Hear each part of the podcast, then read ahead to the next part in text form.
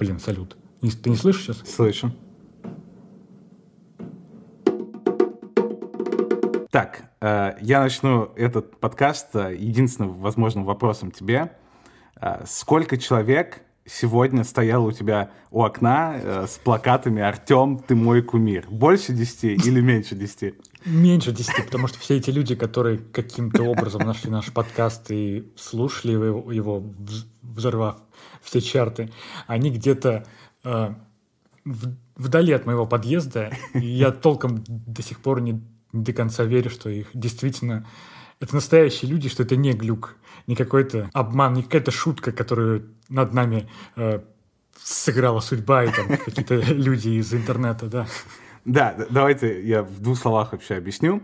Во-первых, наверное, мы можем извиниться, что мы внезапно пропали на месяц. Обычно мы как-то в конце эпизода говорим, типа, следующий месяц мы там на каникулах. Здесь мы угу. пропали вообще вдруг.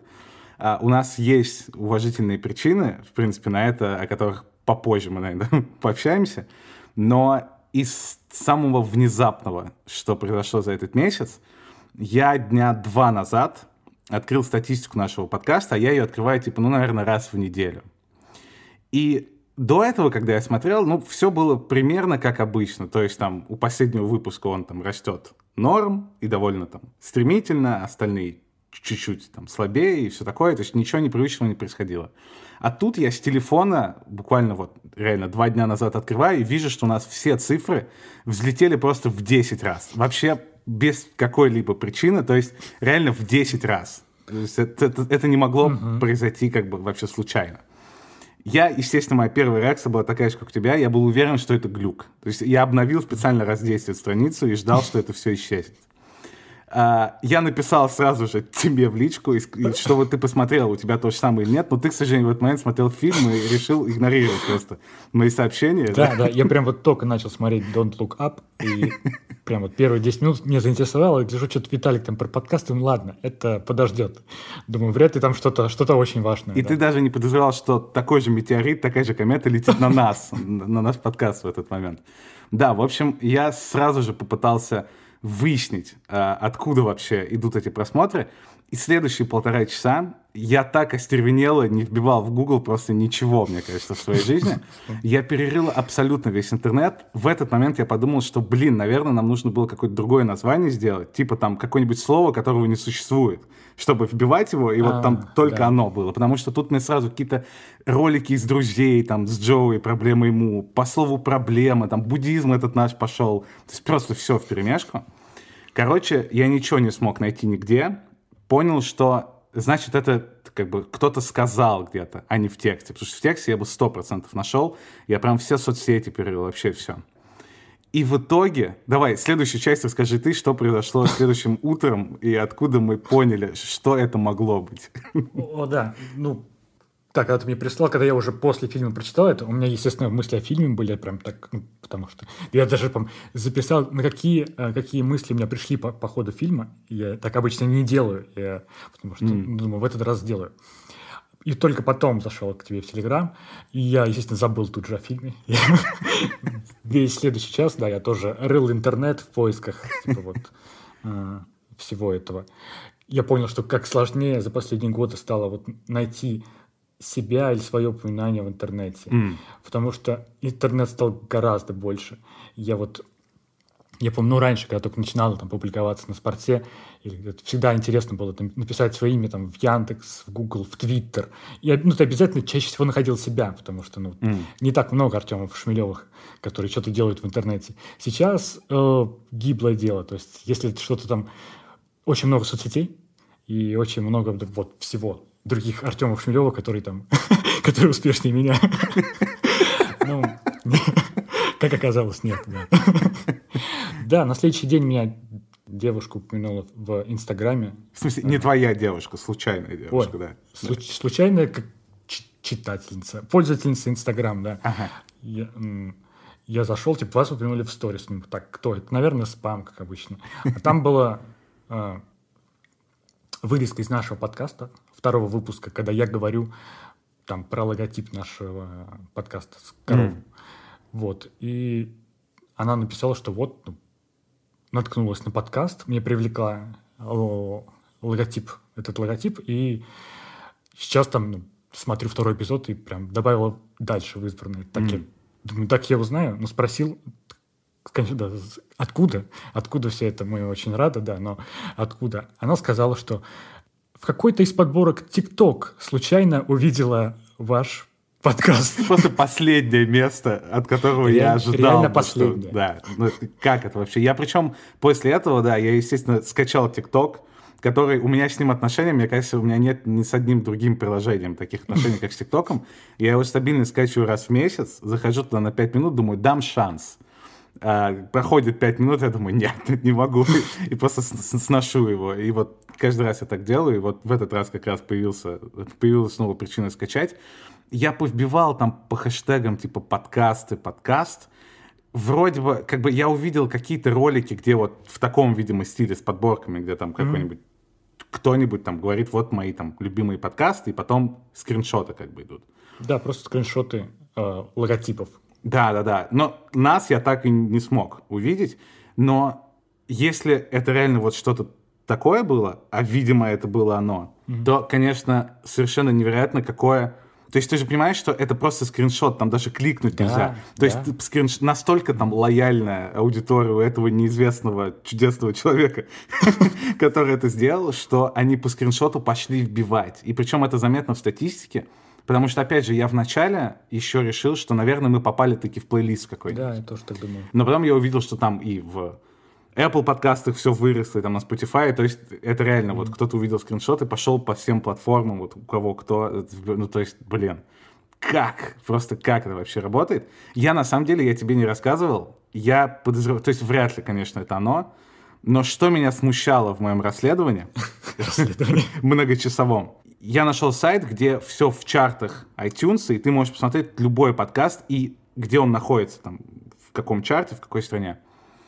И во-первых, мы взлетели в России на шестое место э, в категорию общества и культуры. Мы уже чуть-чуть свалились типа на 11 сейчас, по-моему, но вот 22 числа мы были на шестом месте в обществе и культуры. Истории про чайный гриб. Да. Да.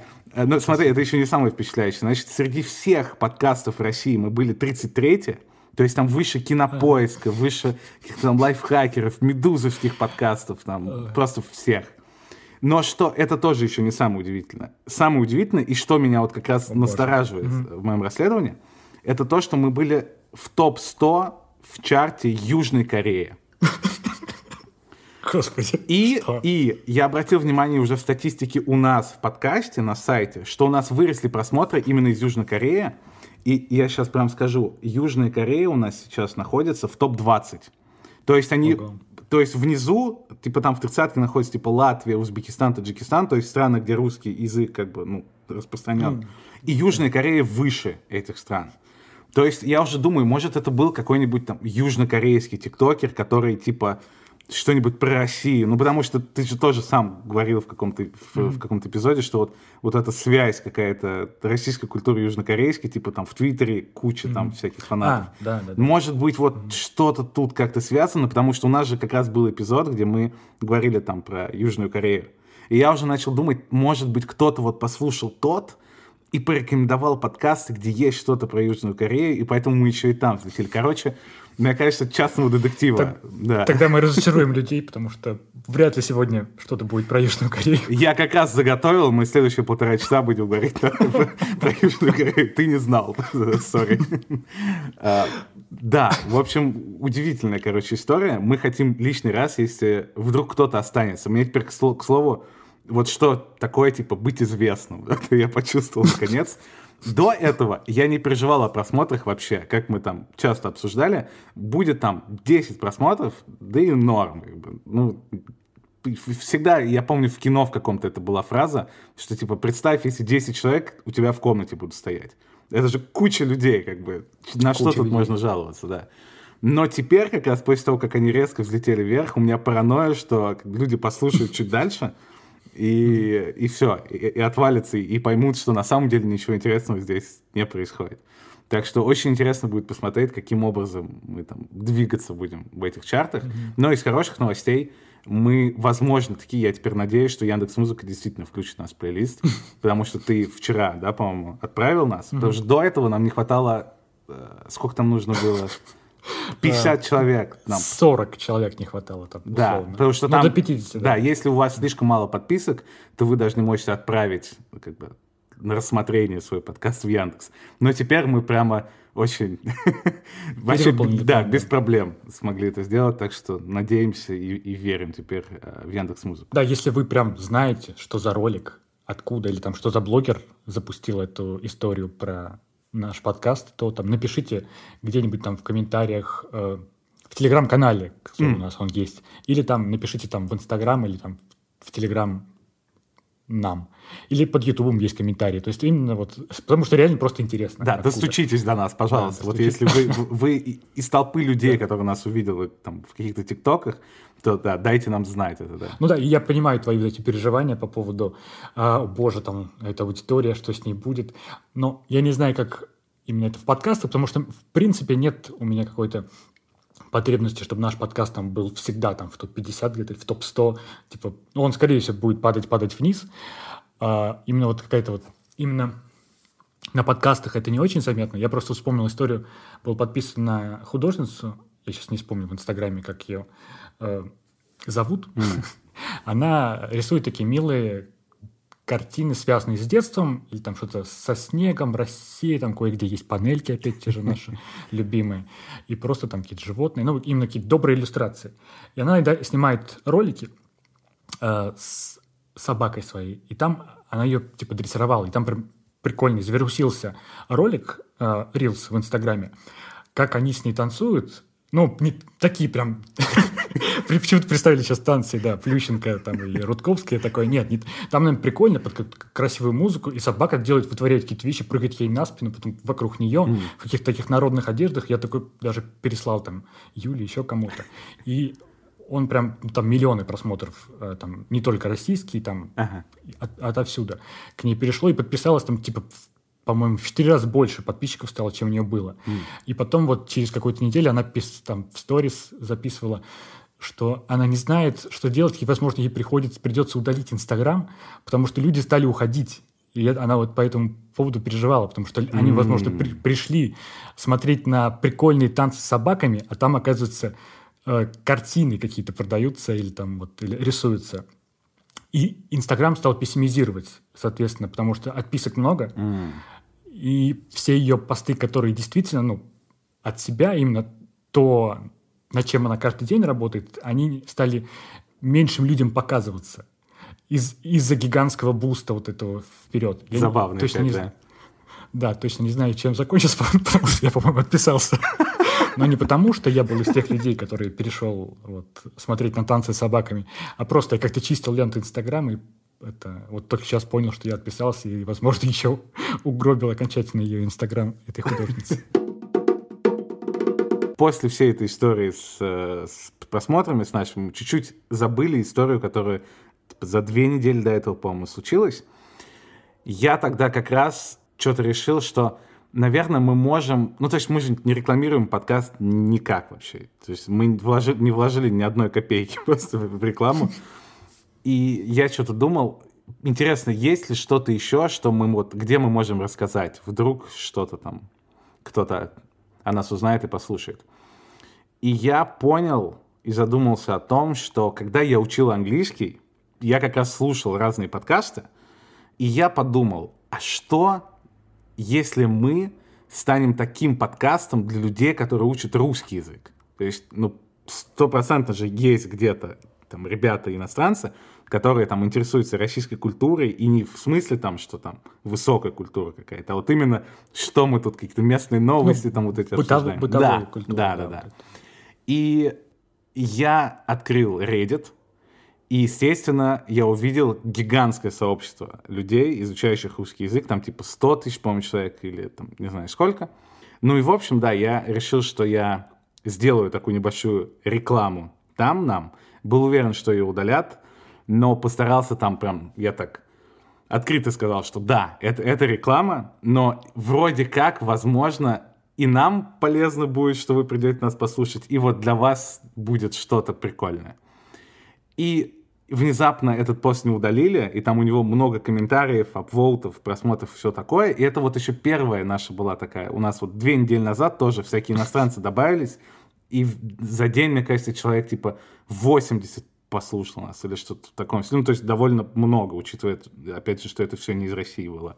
Я просто восхищался на тот момент твоим гениальным маркетинговым решением просто. Из прикольного еще я им там сказал, что давайте, чтобы это не была совсем реклама, возможно, вам интересны какие-то вопросы о России, на которые мы, возможно, сможем ответить. Потому что вот там Артем живет не в Москве, не в Питере. Ты как-то очень интересно написал тогда. Я написал, он живет в относительно небольшом городе, Поэтому у него уникальный взгляд на разные вещи. Э, да, и, в общем, типа, задавайте какие-нибудь вопросы, возможно, мы на что-то ответим. И там действительно начали задавать какие-то вопросы.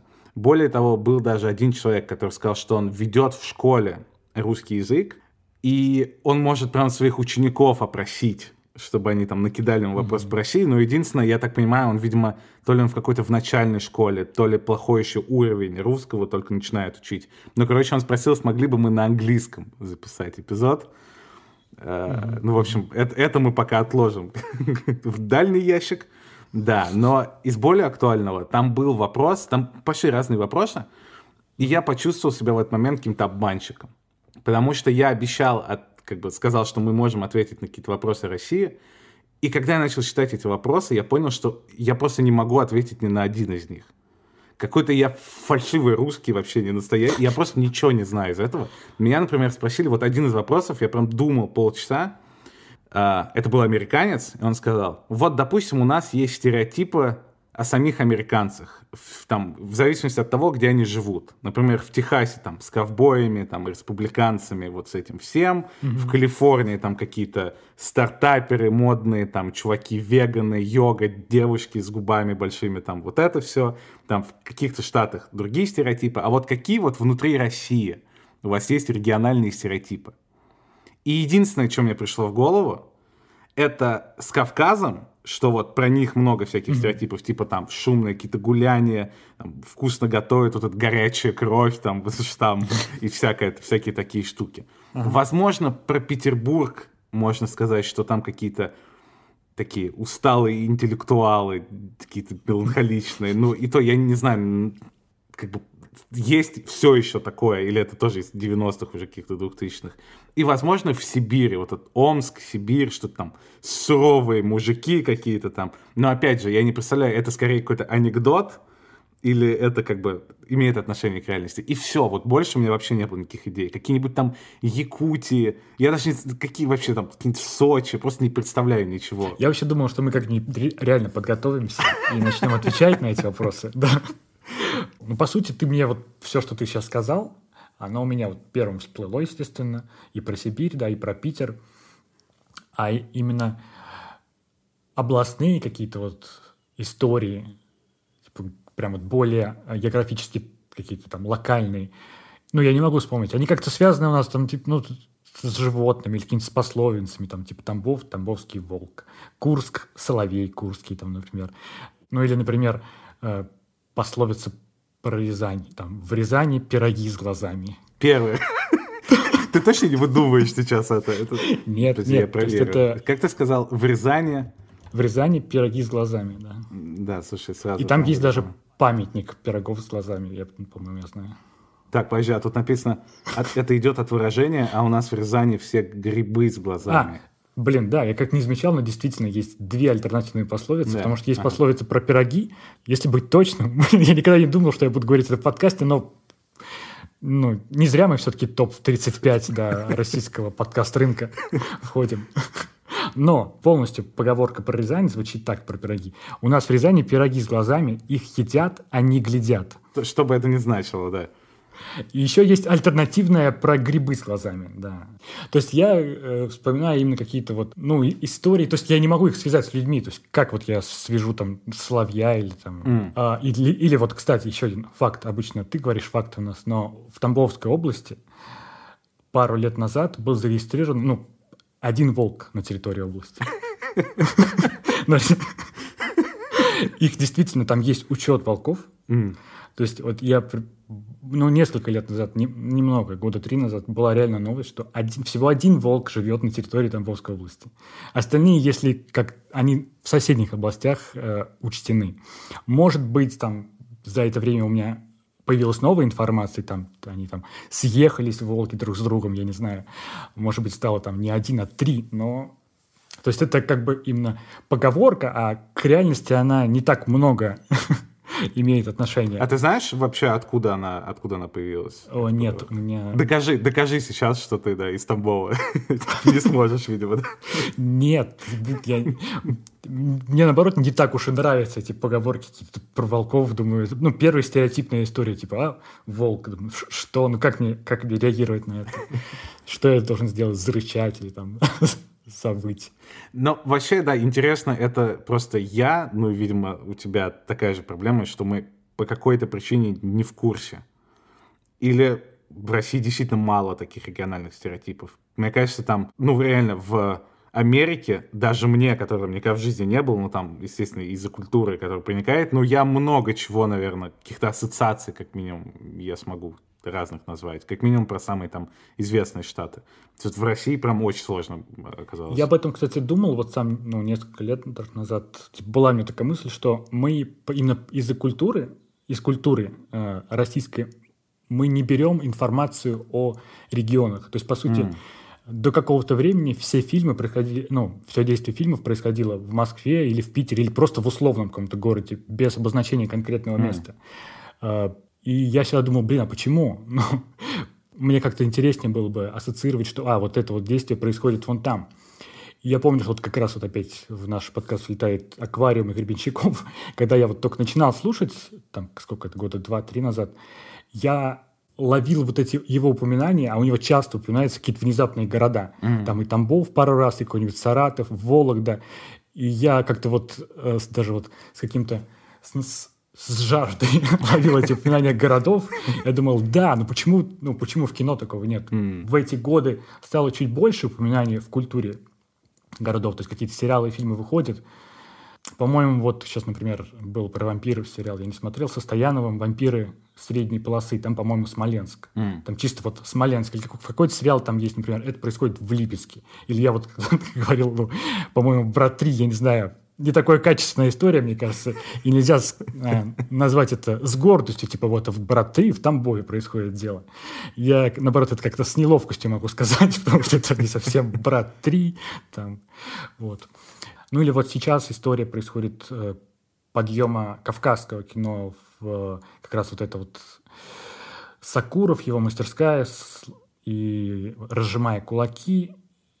Вот сейчас он на Оскар э, выдвигался. Потом еще несколько фильмов. «Теснота», вот этот Камир Балагов, Мгм. который будет сниматься, это «Last of Us», это все типа оттуда, и они как раз снимают про, ну, там, Нальчик. Я могу ошибаться в городах, но именно это про Кавказ. И еще что я вспомнил в последние там, несколько лет рассвет внезапно якутского кино. Я тоже это очень по верхам, просто чисто информация, которую да, я слышал, не, не смотря фильмы. М. Там, в общем, история про то, что в Якутии начали снимать свое кино, и не глядя там на столицы, то есть на Москву, там, на Питер. Как-то это было сначала любительски было э, снимаемо, а потом люди начали все больше, больше снимать, и контент стал, становился более качественным, они стали уже получать какие-то там награды на больших фестивалях, и актеры в том числе стали уже из европейской части России туда сниматься. М. Да, вот в прошлом году, например, выходил фильм с Сергеем Елевым «Нуча», и там он тоже завоевал какую-то там у нас большую награду от якутского режиссера. В последнее время это реально вот эта вот история с культурой и русскими городами стала расширяться. Я прям стал видеть. Не стал смотреть, потому что я знаю вот именно по, по, по каким-то новостям. Ага. А вглубь я не, углуб- ну, я не углублялся, но я рад, по крайней мере, что что-то происходит. Прикольно, да. Я как раз провел вот все те вечера, в которые мы не записывали в январе подкаст. Я решил прям сразу, мы начали, наверное, это с 1 января, что я хочу посмотреть очень много испанского кино. Прям вот максимально. Все, что я могу посмотреть, типа снятое за последние там 20 плюс лет. И вот, мне кажется, мы, наверное, глянули фильмов 30 с чем-то. За... Ничего да, себе. то есть мы абсолютно... Мы каждый день смотрели типа по полтора фильма в среднем. Ну вот, М. условно. И вот за январь мы посмотрели 30 плюс. И было очень много прям очень крутого, о чем я сейчас расскажу, и даже скажу что-нибудь, что, что можно посмотреть. Там прям реально очень-очень круто. А, Но у меня тут такая еще радость со своей стороны, потому что если полтора года назад кто-то меня спрашивал, там, учу ли я испанский язык, как там продвигаются дела, я всегда отвечал, что ну, пока не особо, потому что там и английского хватает, и все такое, но основное, почему я объяснял и, успокаивал, что это нормально мне не учить пока испанский, потому что когда я учил английский, я его учил не столько для того, чтобы там с кем-то общаться, или потому что вот там необходимо там узнать или что-то в этом духе, а потому что мне хотелось именно смотреть что-нибудь на английском языке, там любые, любимые шоу, там фильмы, музыку понимать и все такое. И вот мне нравилась сама вот эта британская культура, американская культура. А с Испанией я был уверен, что мне не понравится испанская культура. То есть я периодически там включал телевизор какой-нибудь, пытался там музыкантов каких-то местных, и как-то вот все не мое, и я всегда думал, что, блин, ну вот уже есть просто гигантская, громадная англоязычная культура, сто процентов меня не зацепит таким же образом испаноязычная культура, ну просто потому что там нет такого масштаба там, вещей и людей. Мгм. Но в итоге, когда мы начали смотреть все эти испанские фильмы, вот спустя это время, мне на- заметно начало нравиться, у меня уже появилось там четыре любимых актера, появился один, который я прям обожаю его. Меня убивает только один факт, он выглядит абсолютно как постаревший Райан Гослинг, но никто этого не замечает. То есть мы с Кариной каждый раз смотрим на него и не можем Ага. видеть никого, кроме Гослинга. Я вбиваю его имя в Google с фамилией Райан Гослинг рядом, и там просто ни одного мема типа Ничего. нет, просто ничего. То есть это какой-то абсурд, я, наверное, буду писать в какое-то Министерство культуры Испании, что, что просто происходит. Либо они заблочили все, все эти мемы, либо я не знаю, что это. На всякий случай актера зовут Хавьер Камера. И вот вбейте реально в Google, я вставлю его фотографию, абсолютно постаревший Райан Гослинг. В общем, да, и эта история радует, потому что я прям сразу пошел, типа, искать какие-то его интервью на Ютубе. Соответственно, я там узнал какие-то испанские, типа, late night show, начал что-то там смотреть с какими-то корявыми субтитрами, уменьшая скорость в два раза, чтобы успевать понимать слова и все такое. Ну, то есть такое ощущение, что я был не очень прав, когда я давно решил, что вряд ли меня заинтересует испанская культура. И вот сейчас как-то прям это все сходится в одно. То есть я параллельно учу язык активно. С другой стороны, мне начали нравиться какие-то местные там персонажи из поп-культуры. И прикольная, в общем, история. Я пока очень доволен. Правда, у нас заканчиваются, заканчиваются испанские фильмы, снятые за последние 20 лет, которые можно найти либо на русском, либо на английском языке. То есть они либо там все на испанском, и ничего не понятно пока. А, В общем, тут, да, опасная история. Если вдруг кто-то знает какие-то хорошие испанские фильмы, то напишите нам тоже. Ты сейчас договорил вот про культуру, и я прям вспомнил, как ты, переезжая да, в Барселону, типа мучительно думая, переезжать или нет, вот ты, когда это было года три назад уже, и ты, как, а ты писал как раз в том числе именно про культуру, что ты не знаешь, нужно ли тебе переезжать в Барселону, потому что если бы ты переезжал, то там лучше там в Нью-Йорк или там куда-нибудь в Америку, потому что там ты знаешь, типа, за что цепляться. Мгм. А вот здесь я прям, да, рад, что за это время у тебя какой-то получилось некий с, с- с испанской культурой матч случился, да? Не, это реально здорово, особенно я прям начал обращать внимание, там, что я вот страдал, что я не, не, не могу посмотреть там на обложку журнала или газеты и там знать хотя бы, я могу прочитать, что написано, но мне ни, ни о чем не говорят эти фамилии, там, имена. М. Понятно, что вот ощущение, когда ты в Лондон приезжаешь, и как бы ты все знаешь, потому что там, ну, все те же персонажи, которых ты смотришь там Да. из Москвы. Мгм. И вот тут не хватало этого. Вот я очень рад, да, что вот что-то начинает вроде в нужную сторону происходить. И, собственно, из того, что я хотел отдельно отрекламировать и порекомендовать, в том числе и тебе, М. один из лучших фильмов, который я вообще видел в своей жизни. И забавно, что он связан с Битлз, которых мы только-только обсуждали. И он связан с этим актером, э, который похож на Райана Гослинга, по моему мнению. Да, то есть там прям все, все сошлось. Все сошлось. Фильм называется «Легко живется с закрытыми глазами». Красиво звучит. Если вы любите Битлз, ты правильно отметил, что это красиво звучит, потому что это первая строчка песни Битлз «Strawberry Fields Forever». Mm. И этот фильм основан на реальном событии, и ты сейчас просто ошалеешь от, от реального события. А, в 66 году Джон Леннон приехал в Испанию сниматься в кино. Реальная история. Да. А в Испании жил учитель английского языка, который обожал Джона Леннона и Битлз. И он в школе учил детей английскому с помощью Битлз. Он переводил там им песни, включал, они их учили наизусть. Но интернета не было, и, соответственно, он мог только слышать и расшифровывать слова. И иногда он не понимал, о чем поется, а источника у него никакого не было. То есть он не мог знать точные слова песен. И в какой-то момент он решил, что ну так невозможно. У меня вот, я уже там расписал в блокноте 100 песен Битлз, но вот тут я не очень понял, что во втором куплете поется. Тут не очень понял, что в припеве, что мне делать. И он решил, что мне нужно спросить у самого Джона Леннона и у самих Битлз. Потому что как бы кто, если не они, скажет мне, какие точные слова. И он узнал, что Джон Леннон приехал в Испанию сниматься в кино. И он сел в автомобиль и поехал на встречу к Джону Леннону. Простой учитель. А естественно, 66 год, Джон Леннон это уже просто ну, ультра-суперзвезда. И он приехал а, на съемочную площадку и подружился, а, по-моему, с охранником и с водителем там довольно быстро. И он через них начал передавать Джону Леннону записки, спрашивая, что вот тут написано в этом куплете, и что там. И водитель, и, и охранник переноси, относили это Джону Леннону, и он ему отвечал вот так по переписке. Mm. И в какой-то момент Джон Леннон сказал, что приведите просто меня сюда, и, и мы с ним пообщаемся. И он вот так вот он попал на встречу к Джону Леннону, простой школьный учитель. И они просидели два часа, и он переписал все нужные песни, и спел ему Strawberry Fields Forever, которую он сочинял как раз на съемках этого фильма, то есть ее еще, он только-только придумывал ее. И он... Это реальная история, ты сейчас да, рассказываешь, да? Да, это реальная да. история. Вау. Это реальная mm-hmm. история. То есть просто абсолютно вау. К сожалению, учитель скончался вот буквально типа два года назад, ему там уже за 90, по-моему, было. Mm. И там книжку о нем какой-то испанский журналист написал. Ну, то есть, при том, что в англоязычных источниках очень мало этой истории, то есть это прям какая-то локальная легенда именно Ой, в испанском. Хорошо, да. да, и, в общем, это уже звучит как вау, просто одна вот эта история. А в кино как бы основная штука в этом, но, естественно, там добавили того, чего не было на самом деле. То есть там есть еще два персонажа, которые там отправляются с ним в путешествие. И еще, что прикольно, это все это такая большая история о свободе. Потому что это в 60-х все происходит. А, соответственно, в Испании была диктатура в этот момент.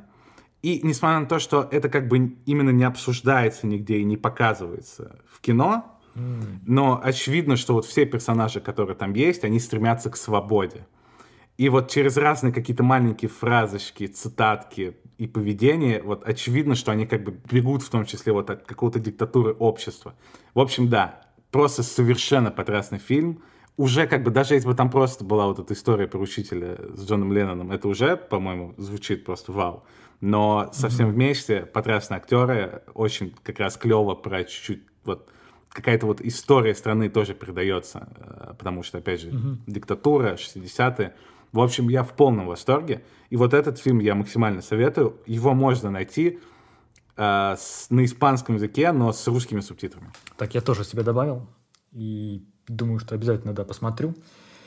Я, если есть на каких-нибудь российских онлайн-кинотеатрах это, то я... я... Да, я надеюсь, у него будет такая же проблема, как у нас, узнать, кто его упомянул, не в тексте причем, а тоже голосом. Да. Откуда столько просмотров из России? Да, мне нравится вот эта твоя идея, твоя мысль про локальные фильмы, потому что, ну, как-то думалось про то, что в тех же кинотеатрах ну, особенно провинциальных, там, Тамбова сложно найти какой-то фильм, ну, производство которого было там не в Америке и не в России. Mm. то есть, по сути, у нас, вот если посмотришь там на афишу, это США и Россия. А другие истории, там какие-нибудь немецкие, испанские, даже французские, когда, когда были популярны вроде бы какое-то время назад фильмы, я, по- по-моему, их и нету. Вот, чтобы они не выходят в большой прокат, э, там, на неделю, может быть, их раз покажут. Даже, мне кажется, не покажут, потому что вот недавно какой-то там немецкий фильм выходил с актером как раз из сериала «Тьма», который мне понравился, Оливером Мазучи. Тоже, не сказать, что мой прям любимый актер стал, но меня он в сериале зацепил, это такой очень харизматичная внешность, внешность. И я увидел, что вот с ним фильм в прокате вот идет, как зашел на кинопоиск, и вот прямо написано, что вот в кино. А заходишь на страницу, а билетов нет, потому что он показывается где- где-нибудь mm-hmm. в Москве, в каких-нибудь там в трех кинотеатрах, наверное. И это расстраивает. Потому что, ну, я не думаю, что это прям хорошая история, хорошая идея, что вот мы потребляем один только вот глобализированный контент из США и немножко такие российские впрыски от Министерства культуры. Где, где-то хорошие, где-то да, где-то не, очень. И разнообразия нету.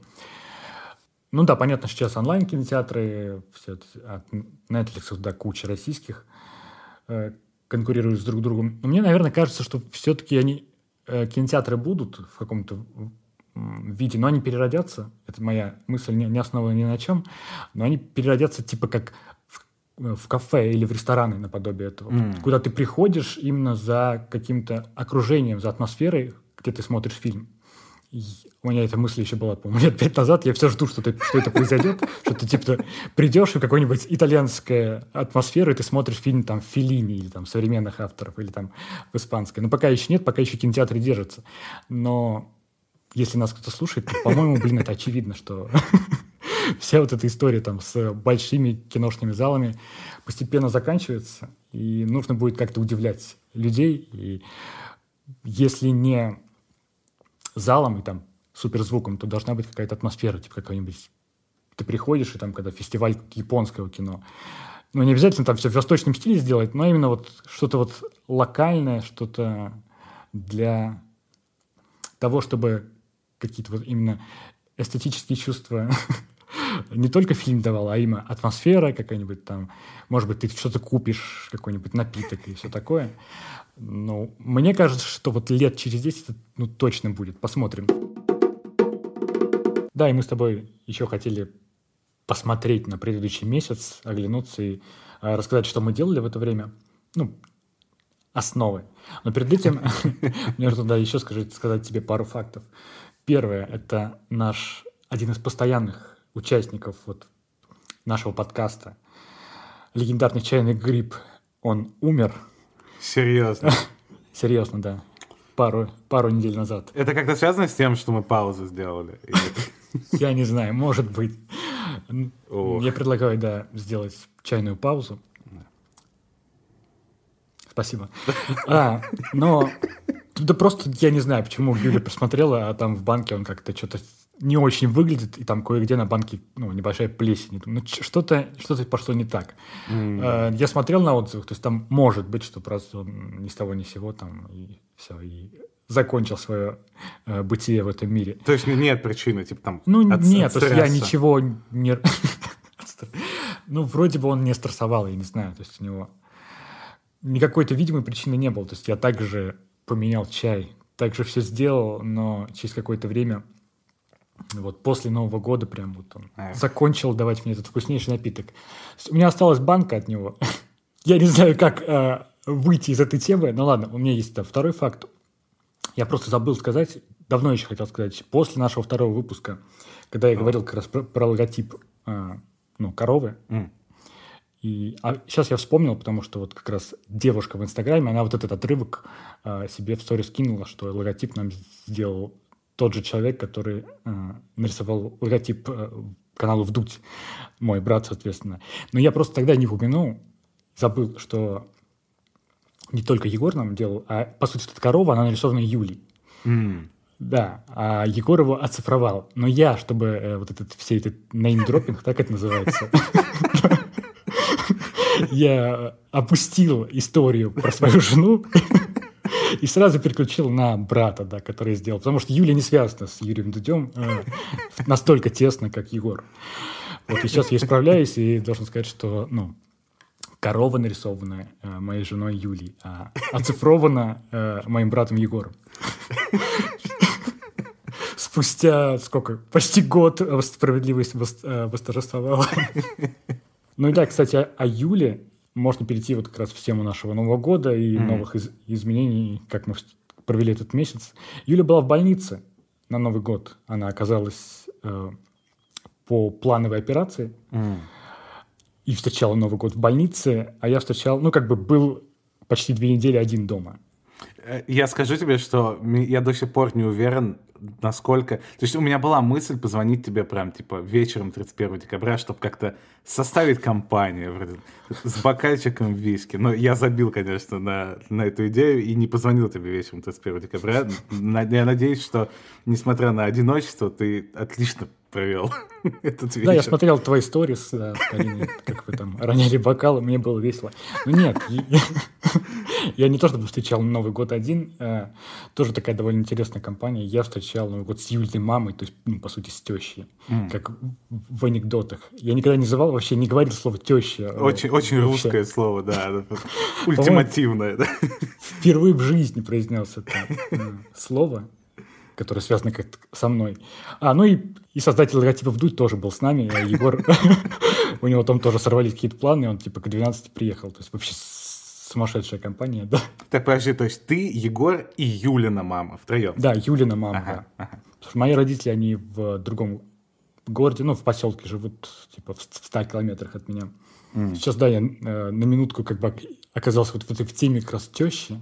То есть я помню, что тебе было реально сложно как-то говорить слово даже «жена» А, да. или писать. Ну, не, слушай, это было несложно там с какой-то плохой точки зрения. Просто у меня каждый раз возникало еще... Ну, то есть у меня есть какие-то слова, которые я не могу произнести серьезным лицом. Типа я не смогу сказать слово «коллеги».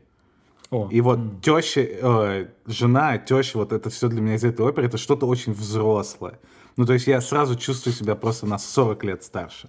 Поэтому вот я в попытках зацепиться за молодые годы, я избегаю вот этих слов, которые у меня ассоциируются с чем-то очень старым. Ну, наверное, да, у меня тоже так. Я просто понял вот сейчас, когда я говорил, что я впервые назвал слово теща, но у меня еще есть какая проблема, просто внезапно сейчас понял, что я не знаю, как обращаться к Юльной маме.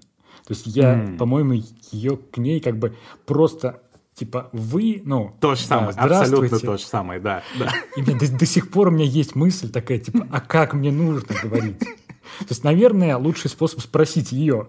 Но я, я это об этом, ну, вспоминаю в когда я нахожусь один, например, ну, не с ней, думаю, ладно, в следующий раз я спрошу. И в следующий раз я что-то делаю другое, я просто сижу и там смотрю, как они разговаривают, Юля с ней, и забываю про это напрочь. И не участвую в диалоге, но там это попадаю. И... Вот, и когда все вот эти разговоры, как надо говорить, мама, мне тоже очень супер сложно. Я, ну, мне кажется, я не смогу сказать.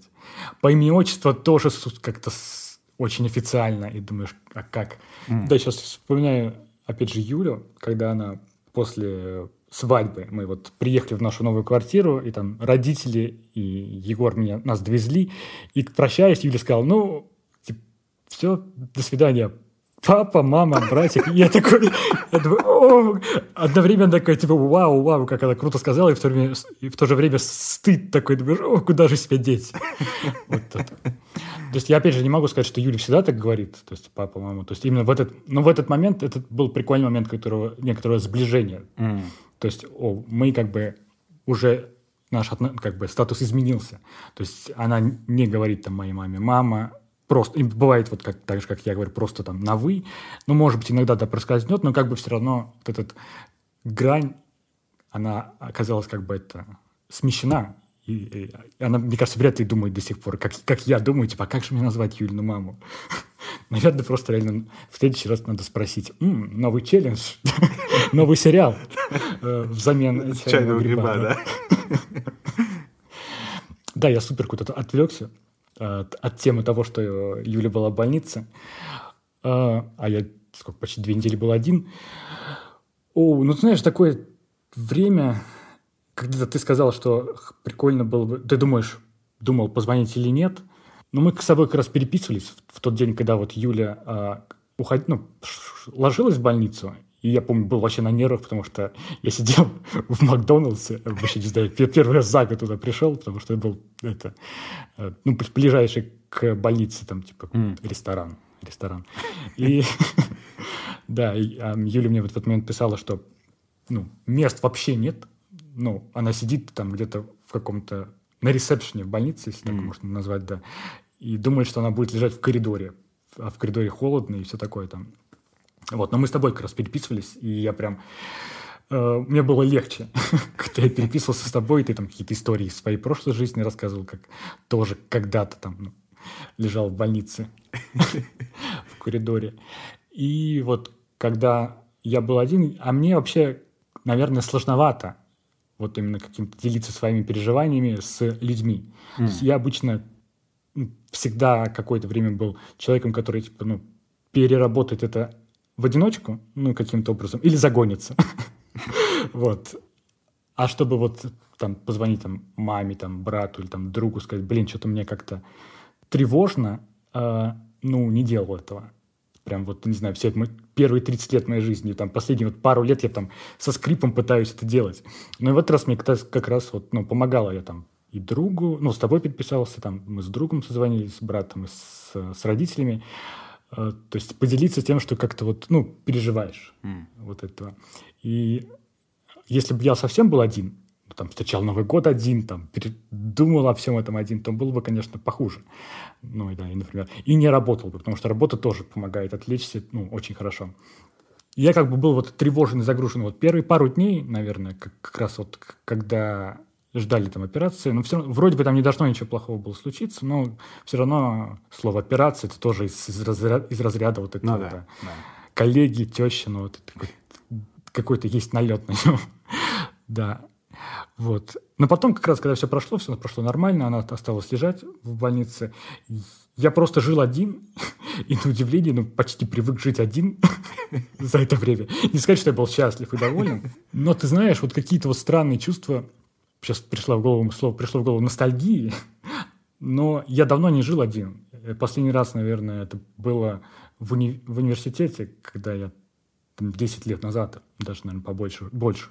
А после этого там я либо жил с родителями, с братом, с Юлей, один никогда. Mm. И я не знаю, совпадение или нет, но я вот э, за эти там 10 дней внезапно я потом обратил внимание, что я начал слушать музыку, ту, которую я, я слушал когда я жил один, э, типа 10-12 лет назад, ну, там, типа, или даже, ну, чуть раньше, там, 7 лет назад, когда мы там с Юлей не, не были знакомы.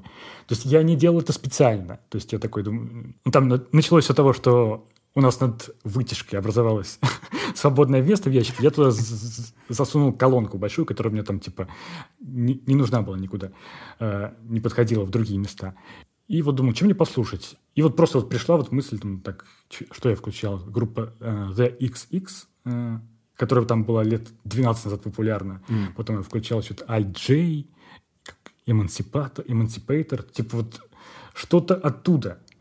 И, ну, я делал это не специально, я просто, у меня нет никакого вывода, но это просто как странно работает мозг, который остался, вот вспомнил какое-то свое ощущение, видимо, от 7 лет назад в похожих да. ситуациях ага. и сделала вот это то же самое. То есть я не начал смотреть там, да, какие-нибудь сериалы или что-то еще, наверное. Ну, наверное, из-за того, что у меня не, ну, не было времени так много, да. Вполне возможно, что я включил бы какой-нибудь там Декстер, э, что там еще, что в это время там, как я встретил вашу маму и так далее. Слушай, у меня была похожая чуть-чуть история. Я никогда не жил один, вообще в жизни. Но бывали моменты, когда я, типа, там, две недели, типа, был один, или там, неделю был один, или что такое. И каждый раз, когда это происходило, вот я помню уже, когда мы встречались с Кариной, она периодически ездила э, домой к родителям в старый оскол, типа там на 10 дней, на 7 дней. И я помню, как я на эти 7 дней, условно, просто откатывался моментально к каким-то к заводским настройкам.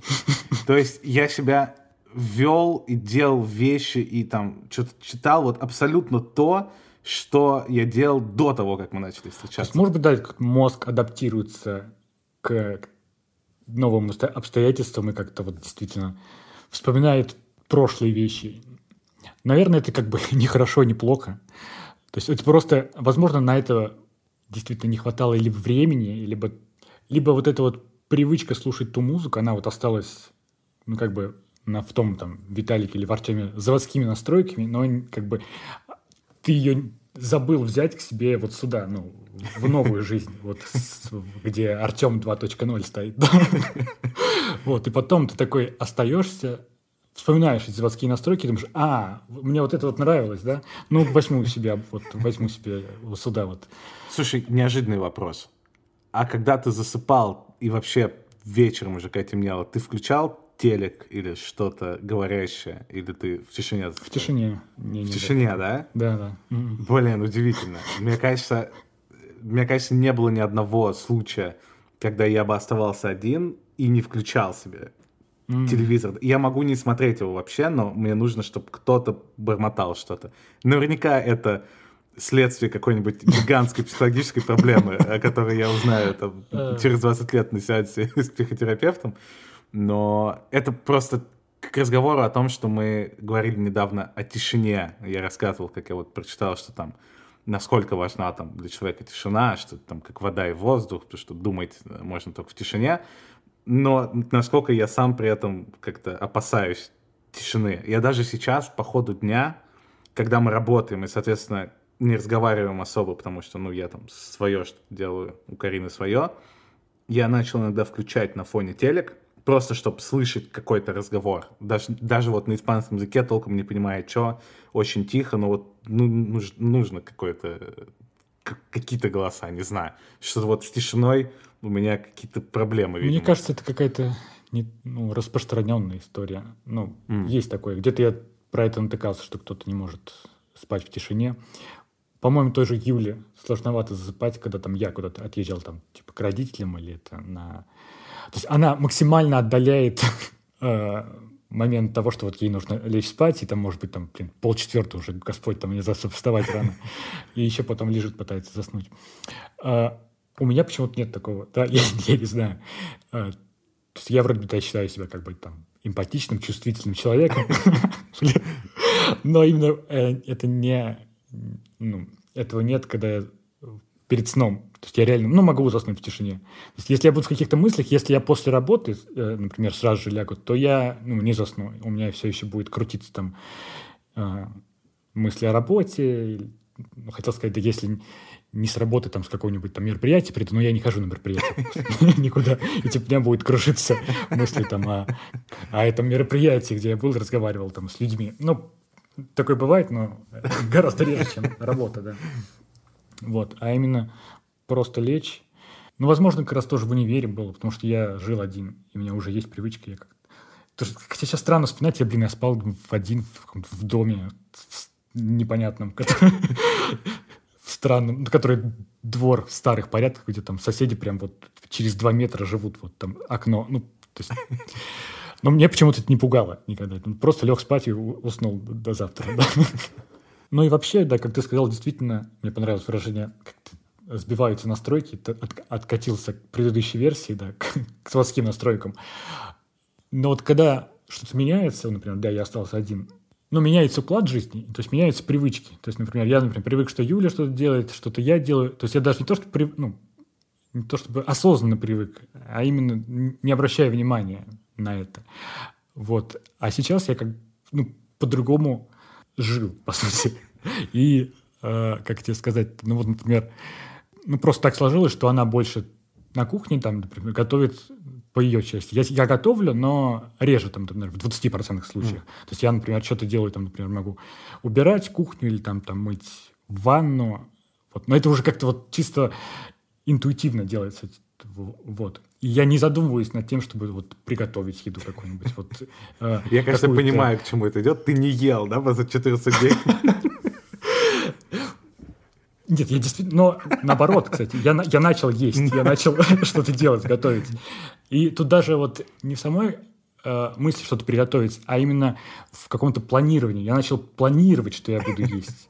То есть меня это дальше... Э, даже я сейчас понимаю, что несколько раздражало, что mm. вот, типа, вот, э, ну, в легкой степени раздражало, не то, что я бесился прям вот.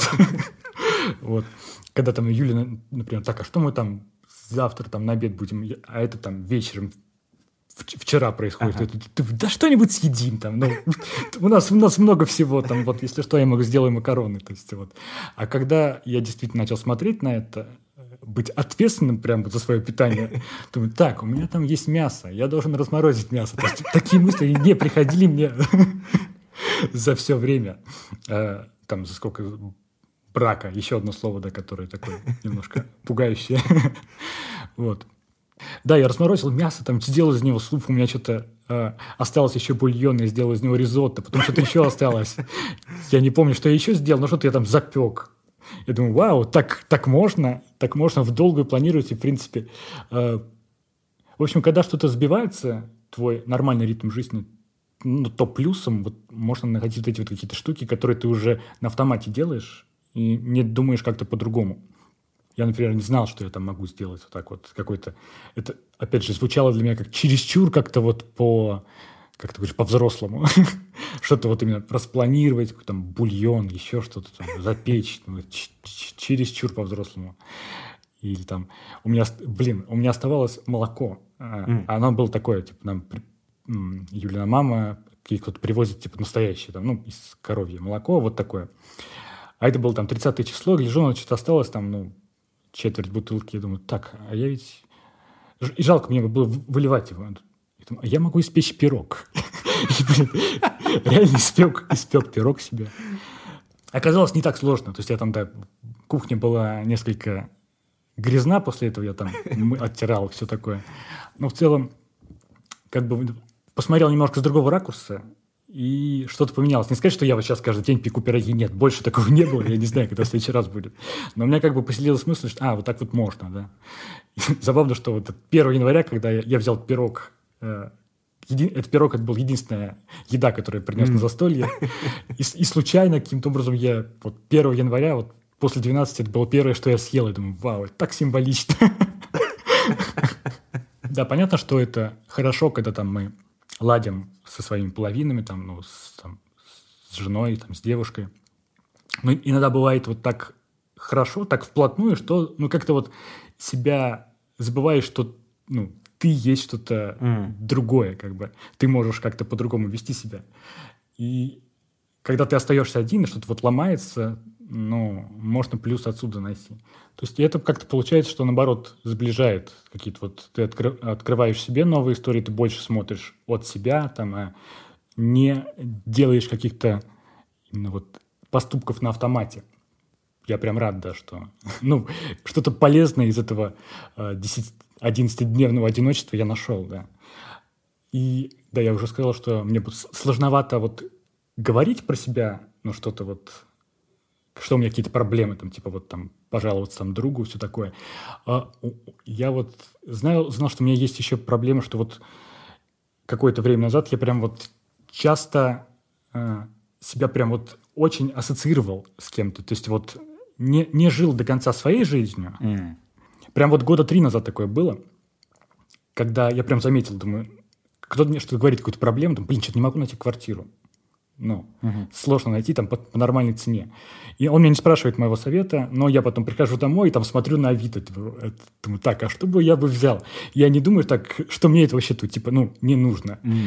А, и так ну, было частенько. Я как-то вот, думаю, не такой уж я хороший и добрый человек, чтобы, чтобы я, а, ну, помогал людям. Не сказать, что я, опять же, я им это говорил, я просто смотрел, типа, а, окей, я понял, а, и не скидывал им. история.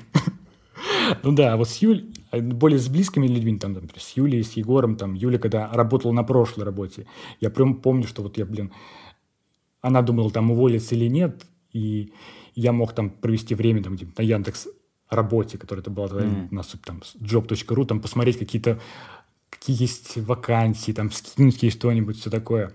И не делать при этом свои какие-то, не заниматься своей жизнью. И а это в итоге получается вот так вот. И опять же, вот это вот одиночество, оно заставляет тебя вот как-то вот посмотреть, что ты, блин, один. То есть, насколько бы там мы не были близки с Юлей, там, с родителями mm. и там с кем-то еще, с друзьями, но как бы нужно делать свою жизнь. Вот.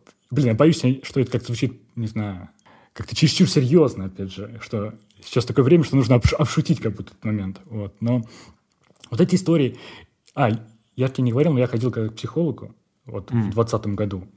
И прям долго ходил. И это прям вот один из вот этих, что я сейчас тебе рассказал, а, вот про ассоциацию с другими людьми, это прям вот чуть ли не на первой, на второй сессии я вот такой вот вывалил, а, что, блин, мне, я уже устал вот так вот, типа, Именно вот история про то, что ты типа берешь чью-то проблему, и как будто она твоя, и при этом отодвигаешь ну, да, да, да. свои. Ага. Я вот сейчас это как бы могу ну, примерно раскидать, да, почему я так делаю, типа, а вот это, потому что своей жизнью, да, тяжелее заниматься там как бы mm.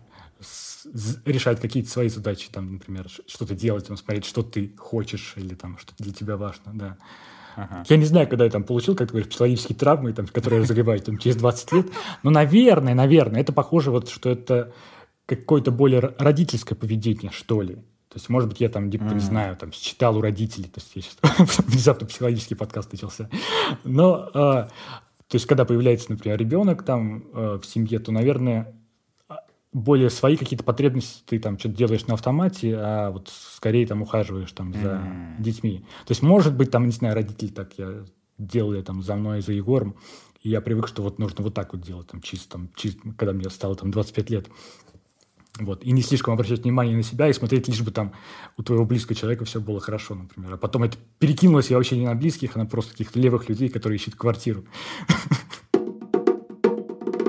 Звучит как э, продуктивные две недели. У, у меня они вышли тотально просто другими. То есть они тоже были довольно, довольно продуктивными, но у меня вообще не было времени о чем-то думать, кроме как раз работы. Потому что, да, mm. мы сейчас чуть-чуть узнали твою уважительную причину, почему мы столько не выходили.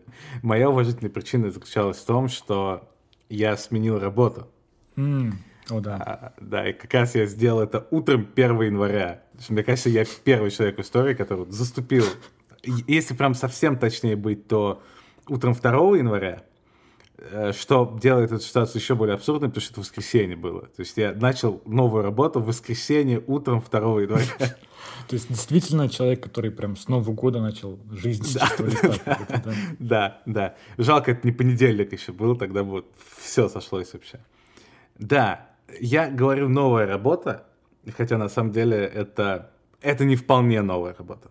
Э, я как бы остался на sports.ru и, и продолжаю быть там, но там последние много лет я занимался там международными историями э, спорца, и это как бы, по сути, превратилось уже в отдельную компанию. И поэтому именно от людей, которые работают там на русскоязычном sports.ru, я довольно далеко оторвался, но при этом я продолжал знать очень многих из них и как-то взаимодействовать с ними. И в итоге, когда вот сейчас я как бы окончательно стал именно на спорте, получилась такая ситуация, что вот реально 50% людей я их знаю, и они меня знают, mm-hmm. потому что я там с 2010 года на спорте, там в разных каких-то ролях. То есть много, я со многими пересекался. Но при этом за эти там много лет, которые я работал на трибуне в международных штуках, пришло, естественно, куча новых каких-то людей, которых я не видел никогда в жизни, и они понять не имеют, кто такой. И в итоге это как бы новая работа, при этом она как бы из продолжения старой, и вроде все те же люди, и при этом все равно она ощущается чем-то новым, потому что до этого я занимался другим. Короче, очень странный комплект, и у меня от этого в начале был в голове какой-то рассинхрон небольшой, потому что я вроде как настраивал самого себя, что вот это новая работа. И отсюда как бы вытекали все э, там истории в духе там мне нужно себя проявить, там мне нужно познакомиться, mm-hmm. мне там то-то, то. Но вот я относился к этому как абсолютно к новой штуке. И как бы как будто я подсознательно ожидал, что вот меня возьмут за руку и будут говорить так, вот тут у нас вот это, там, вот тут у нас кулер с водой, типа, вот тут мы чай там пьем, а мне как бы в какой-то где-то в каких-то вопросах это произошло, а в каких-то вопросах нет. Потому что как будто я уже и так знаю, как это работает, потому что я был там раньше. И в итоге, в общем, я чувствовал себя очень странно вот в первые типа, три дня. Я не понимал, что люди знают, что я знаю. И в некоторых местах мне приходилось угадывать, типа вообще даже обращаться к человеку на вы или на ты. Вот, к слову, а. история, да, такая О, же. Или да. там, могу я вот такое сделать, не консультируясь ни с кем? Или как бы, или нет? В общем, странное ощущение, я не до конца тоже пока разобрался. А, это вот, наверное, одна штука из таких необычных впечатлений. Вторая штука в другую сторону. Я, естественно, несмотря на то, что я пытался сделать вид, что я вообще не переживаю никак. Там. И, разумеется, типа в декабре, когда я уже знал, что вот это случится, я, ну, много переживал. Мгм. Но в какой-то момент я понял, что как бы все переживания мои направлены только на одного меня. То есть, типа, мне вот нужно сделать то, я там планирую в голове, так, это вот будет мой первый шаг, это второй, это третий. И все как бы шло в сторону того, чтобы вот я, конкретно лично я, не облажался в каких-то вещах. А потом, через какой-то момент, я понял, что, блин, там же типа целая команда людей, которым мне теперь рулить надо. И все это время я, вот пока я в декабре думал обо всем этом, я как-то не думал в сторону того, что мне нужно там представить себя таким образом, чтобы они чтобы как бы они чувствовали себя комфортно, несмотря на то, что приходит Мгм. какой-то новый человек, что мне нужно выстраивать отношения с людьми, которые вообще не знают, типа, не подозревают о моем существовании и все такое. И это для меня новый тоже опыт, потому что у меня была похожая история на трибуне, но когда я начинал на трибуне, я там был один вот в своем отделе, и все люди, которые потом пришли в мою команду, я их сам искал и сам там проводил собеседование, принимал, нанимал, там обучал и все такое. То есть как бы изначально они приходили и знали только одного меня, и вот я для них был человеком, к которому они шли, есть там какие-то проблемы. А тут я прихожу в готовую команду, которая там существовала несколько лет до меня, и там уже сложились там, своя какая-то атмосфера, там, привычки, мемы, там, отношения и все такое. И вот я прихожу, и мне не нужно собирать ее с нуля, а мне нужно взять, взять готовую, и вот с ней уже как бы идти там чуть-чуть в другую сторону. И да, вот, вот это интересный опыт пока. Ну, меня немного в другую сторону, да, мысль пошла. Просто мы, что там периодически, мне кажется, там и я, наверное, просто люди могут забывать, что существуют другие люди. Ну, но у меня это как там работает, если там нужно идти к какому-то, там, не знаю, к врачу там или там на планерку. Ну, когда ты немножко переживаешь, там, и можно даже не э, сильно, но все равно думаешь, особенно вот в начале, ты даже к тому же психологу, когда ходил, он тоже думаешь, блин, что я вообще скажу? Типа, ну нафига я сюда иду? Ты должен прям, ты думаешь, так, все, все по пунктам, все, что я сейчас вспомню, я должен вот это не забыть. Но ты забываешь, что другой человек, он тоже, ну, как бы, существует. Ну, для меня когда открытием было, да, что существуют другие люди, и что они тоже что-то делают. То есть, и не все на тебя смотрят, и как бы и не все там смотрят, как ты там ошибешься и все такое. Да, вот, так что, да, большие перемены на старте года. Э, Буду держать в курсе, как, э, как развиваются дела, потому что появилась теперь и такая сюжетная линия еще с э, новой работой у одного из нас. Хорошо, что это сейчас происходит, потому что вот три года назад, если ты мне это рассказал, я бы уже начал изучать какие-нибудь истории, как э, влиться в коллектив. Просто чисто для тебя, я ничего тебе не говорил бы, что я уже проработал эту историю и просто выслушал и думаю, вау, классно.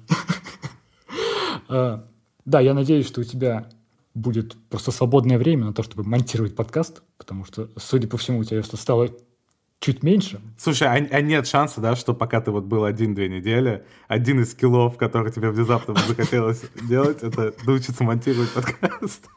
Блин, возможно, стоило вместо того пирога сделать какой-нибудь э, туториал, изучить на ютубе, да, по монтажу. Но мне кажется, я бы смог монтировать, но я бы сделал это хуже, чем ты. И не так быстро и замечательно. Разумеется, да? Очень, очень изящно.